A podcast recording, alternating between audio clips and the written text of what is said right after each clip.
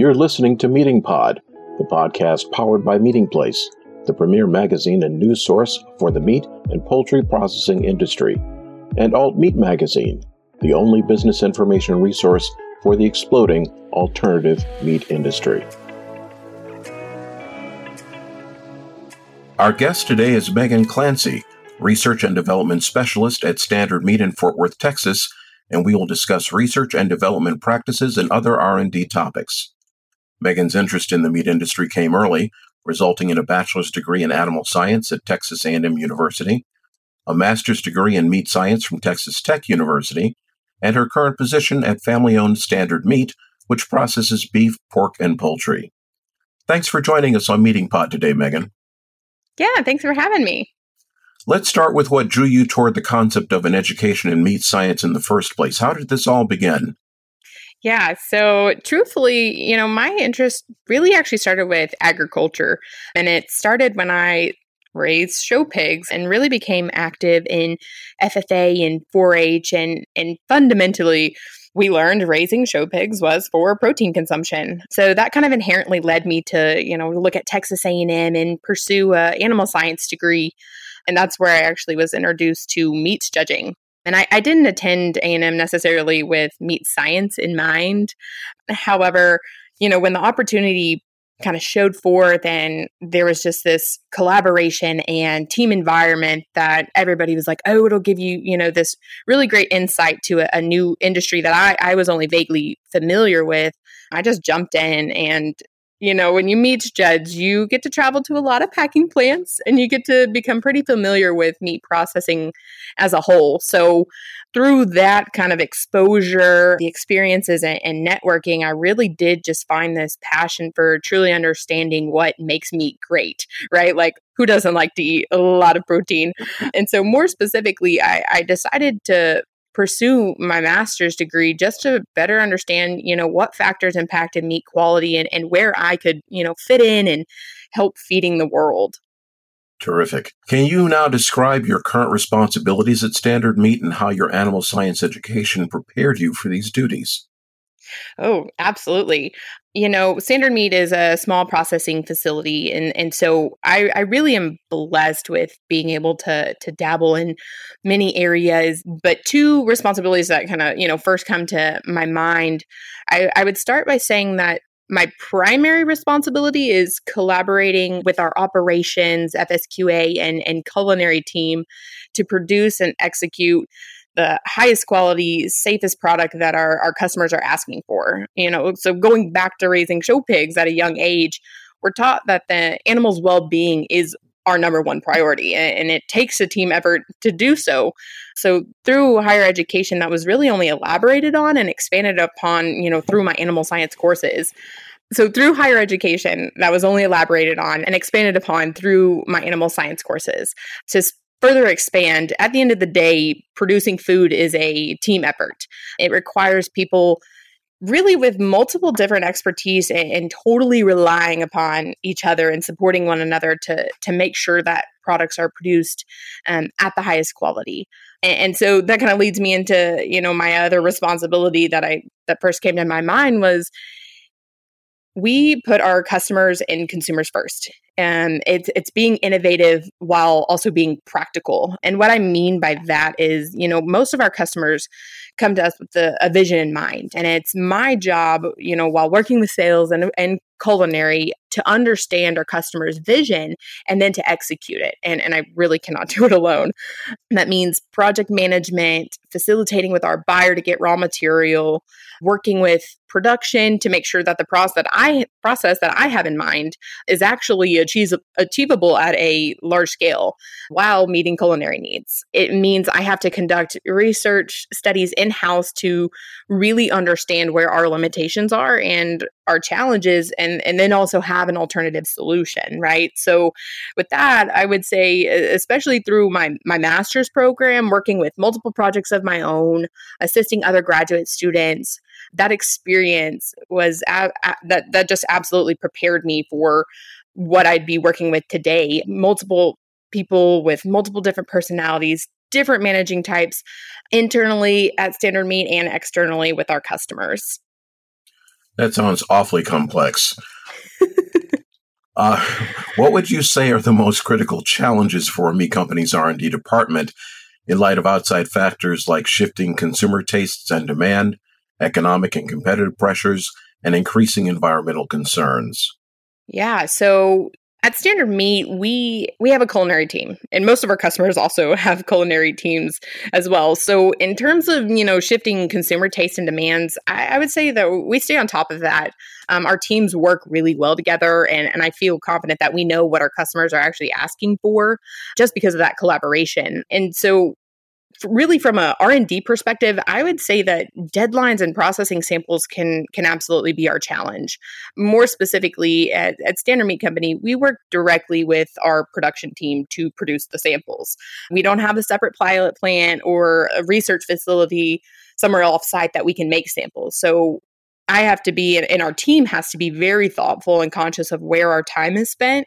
So for example, if a customer requests a sample on Monday and they'd like it by Friday, the equipment we may need could be in use during production 3 or 4 days out of the week, or maybe 5 days. So we have to work around that schedule. And that could be considered a challenge for sure. But I also believe that there's a benefit because having, you know, to work in-house really allows our R&D team to connect with production and FSQA. So although, you know, we may face some tight deadlines and really have to navigate when samples can be produced, we're also able to keep production feasibility and food safety at the top of our minds while creating the best product for our customers. And Standard Meat, I think it states on our website that we, you know, are pretty custom. That's, you know, our target and our goal. So when a customer comes to us with a challenge that maybe our competitors are struggling with achieving, we really do try to strive and think outside the box and truly process it differently. And so some of that work may not always be functional for our competitors, but that's exactly what we excel at, honestly, and that's what we want to excel at. So we get to be different and take on challenges and discover unique solutions.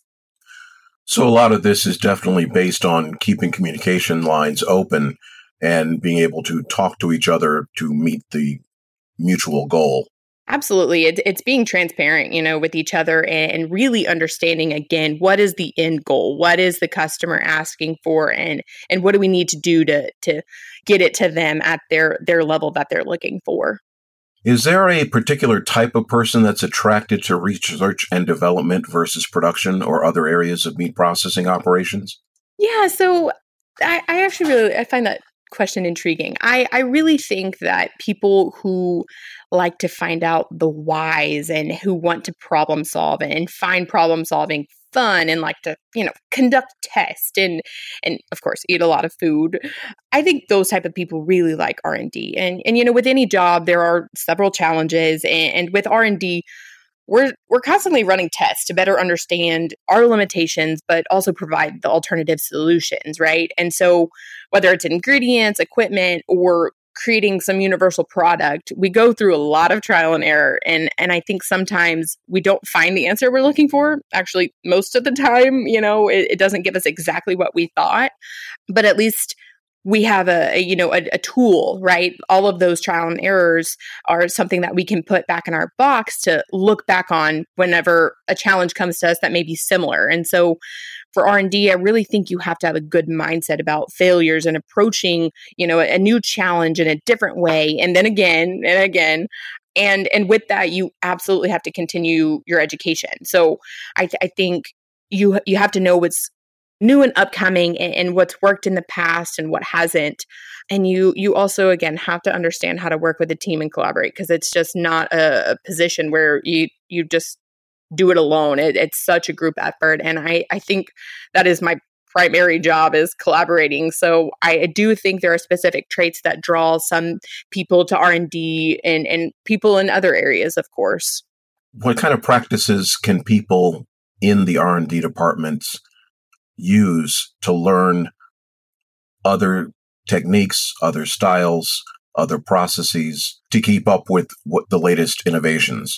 Yeah, so I think a really great resource is some of the conferences that are hosted, you know, through food science technology groups or like the Reciprocal Meat Conference. When you go to those, there's sessions that, you know, talk about what universities are working on. And so I think through just staying active in the different organizations that are out there. And for me specifically, I didn't take a whole lot of food science classes. So I really try and dabble in, okay, what are non-meat ingredients? And I like to also work with our ingredient companies and ask them lots of questions. So I think that the tools are, seeking more, right? Like what is out there that I don't know or what do I not feel confident on? And so I think the tools are definitely just asking for resources. And that's one thing that Standard Meat does great about. They're like, hey, you want to go to this conference and learn all the things? Go for it. And so having that support also has, helped our R&D team for sure, just learning new things and being supported. And of course, that support has to continue when you get back from the conference and say, hey, how about we try this?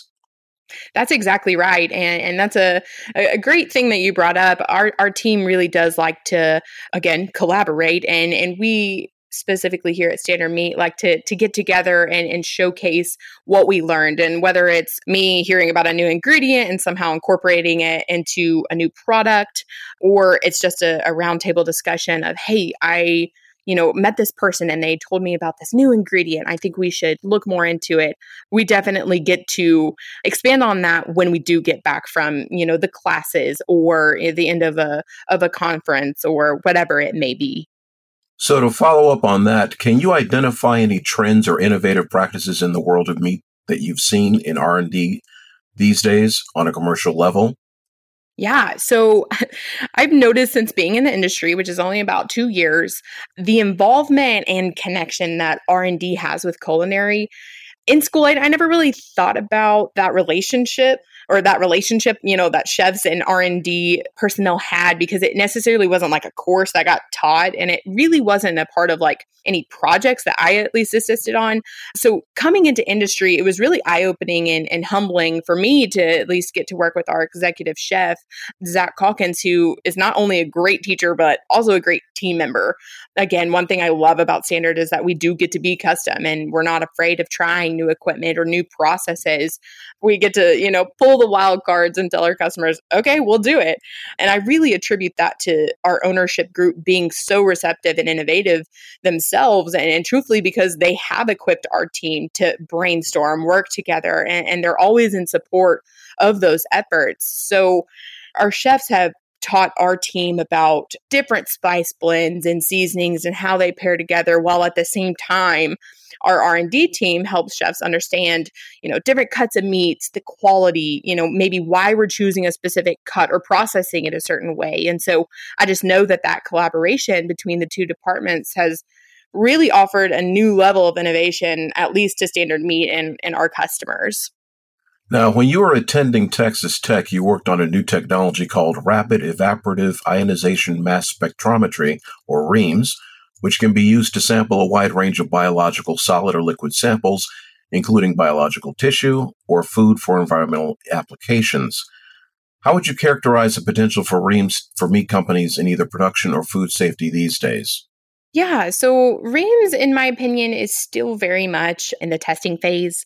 I think that the technology offers a lot of promise, but there are limitations to the current machine. It's a relatively new and sensitive piece of equipment and not totally user-friendly at its current capabilities. And what I mean by that is user-friendly to every plant worker who maybe hasn't gotten to work on sensitive equipment like REIMS. It's been about 2 years since I worked with that equipment. And again, I do believe it shows promise, and they've probably made great strides since I've worked with the machine. But I think for the meat industry, we need to continue researching where it can be most widely used and how to make it functional at the plant. The sample acquisition is relatively easy, but things like maintenance, calibration, data management, I would say still have room for development, specifically referring to the meat industry. Again, I may be biased, but I do believe, with more research and we can get closer to utilizing that equipment, especially for meat quality and food safety. And beyond that, of course, there's the cost of the equipment, there's the training and that kind of cost and the time. Do you see that as being reduced as this might potentially become more familiarized in the processing industry? Yeah, I think it has the potential to, right? Kind of with most things. And I think if we can further, of course, research it and understand what benefit it really provides and the value it brings, I think it could pay for itself. Now, since it's not in a plant right now, I don't want to put any, money on it, but I do think the machine is very unique and is very, very, very cool. It's got some unique testing capabilities. And if you can interpret the data correctly, it can provide some really valuable things to the meat industry. I just think that we need to continue to research that and find what way it best fits and how we can achieve that. Thanks for clarifying that. If you had a crystal ball, what would you say should be the next frontier for R&D departments across the industry, given the various challenges and factors that currently affect meat production and planning on a daily basis? Well, it's no secret that plant-based proteins and alternative protein options are a hot topic. So I would say that the next frontier for R&D is going to have to be education. I really believe that as the meat industry, we must continue to teach and educate our customers and consumers on the benefits of animal protein and really be transparent with them about how we process and why we do certain things. At the same time, I think as meat scientists and R&D personnel, we have to understand alternatives so that when we're presented with a why, we have a prepared and educated and thoughtful response. We can't just, read and write and understand research papers, but never relay those messages to the people who maybe don't understand. So in summary, I don't think that the future is about, a secret new ingredient or a specific type of flavor, but more so about continued education and communication about what meat is and its benefits. Maybe it's not so much about looking to the future as it is looking back at our history. Why did we start eating meat? That it is a primal relationship, and maybe there's a reason for that. And of course, educating internally helps as well.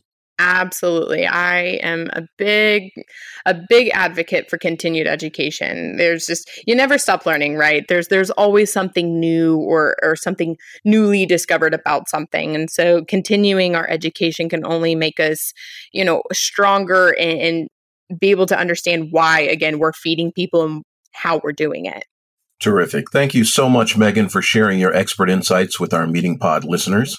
Yeah, thanks so much for having me. I've really enjoyed this.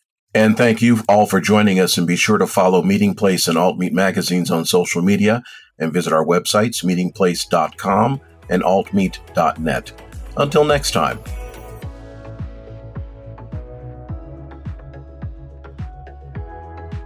Remember to tune in on Mondays to get the inside track on the people and the processes that drive the protein industry. Be sure to subscribe to Meeting Pod on Spotify, Apple Podcasts, or wherever you get your podcasts. Follow Meeting Place and Alt Meat Magazines on social media, and be sure to visit our websites at meetingplace.com and altmeat.net.